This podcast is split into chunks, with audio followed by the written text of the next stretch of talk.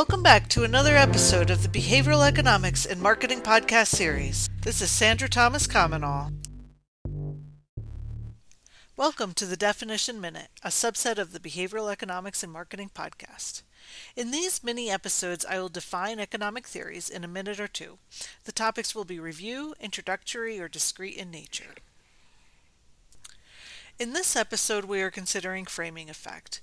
In behavioral economics, framing effect refers to the principle that information is not static, but fluid, based on how, when, and where it is communicated. In other words, people's decisions tend to be affected by the way in which the choices are framed through words, body language, tone, presentation, and placement. Let's use the trolley problem as an example. The trolley problem is a classic thought experiment in ethics modeling. It presents an ethical dilemma about a fictional scenario in which an onlooker has the choice to save five people in danger of being hit by a trolley by diverting the trolley to kill just one person. In the basic scenario, most people would choose to save the five people in danger and sacrifice the one person. However, if the person if the question is framed differently, the answer is not always obvious. For example, what if the one person is a family member? Would you continue to choose to save the five people? The term, the trolley problem, is often used more loosely with regard to any choice that seemingly has a trade off between what is good and what sacrifices are acceptable, if at all. Another famous example of framing the trolley problem is called the transplant problem.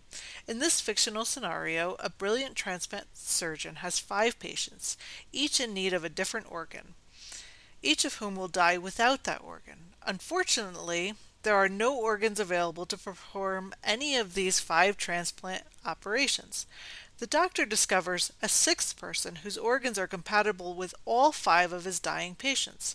Should he kill the one person to save the other five? By framing it this way, most people would choose to save the one person. Thus, the way in which the choices are framed influences the choices that are made. If you are enjoying the Behavioral Economics and Marketing podcast, please leave us a review, like it, share it with your friends and family, and follow us online. Thank you for listening to another episode of Behavioral Economics and Marketing. This is Sandra Thomas Comenole.